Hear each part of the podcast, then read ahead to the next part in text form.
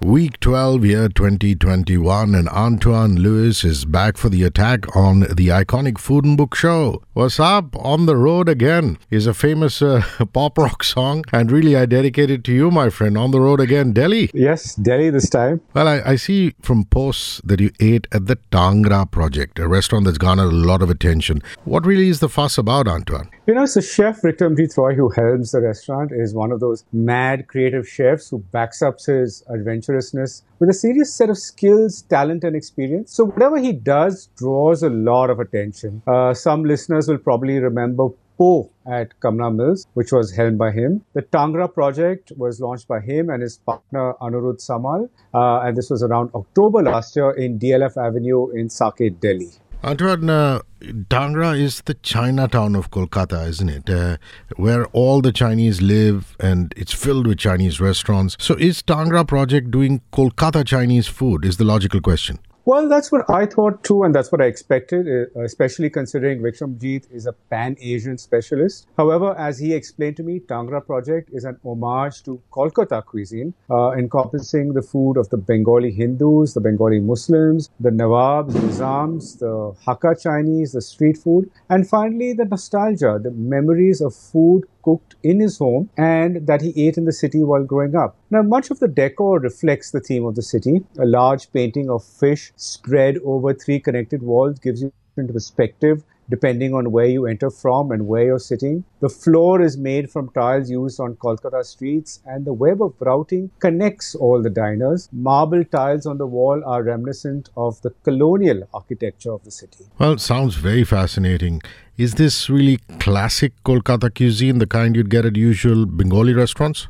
Well, I've never known Vikramji to follow the rules at any of the of his restaurants. So no, it's the furthest from the conventional menu mm-hmm. you'd find at a Bengali restaurant. Everything is with a twist or a reinvention. So take the classic Japanese gomai salad of wilted spinach and sesame seed paste. Vikramjit gives it a Bengali touch by using a poppy seed paste and serving it with a Calcutta Club style potato and leek salad instead of an uh, avocado guacamole, you will find a creamy, softer Padwal guacamole with chips, a Kolkata style halim, not as fine as the Hyderabadi but darker and more meaty, is spread over a sourdough toast and topped with pickled onion flakes. One dish I found quite fascinating and which was from his mom's kitchen was Kamla Fulkopi. Now, I've never eaten cauliflower in fresh orange juice. Uh, the sweet tanginess was quite enchanting. The popular kosha mangsho is dropped, and in its place, you have a thick, dark, meaty Robibarer mutton.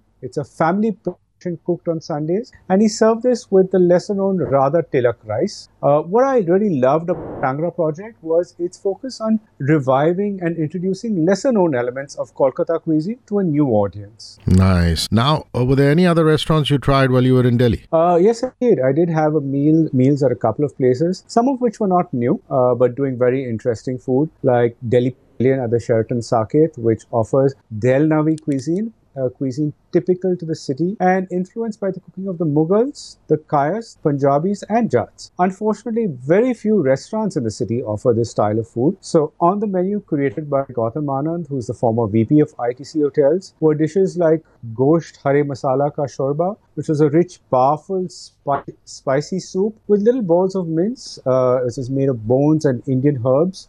Following this came the street food style Dilli fish fry, uh, was light flaky fillets of deep fried singhara fish. There was Nagpal tikka, which were boti like tender pieces of lamb, marinated yogurt and spices, and chag. And finally, there was the chag, uh, charcoal grilled seekh mirza.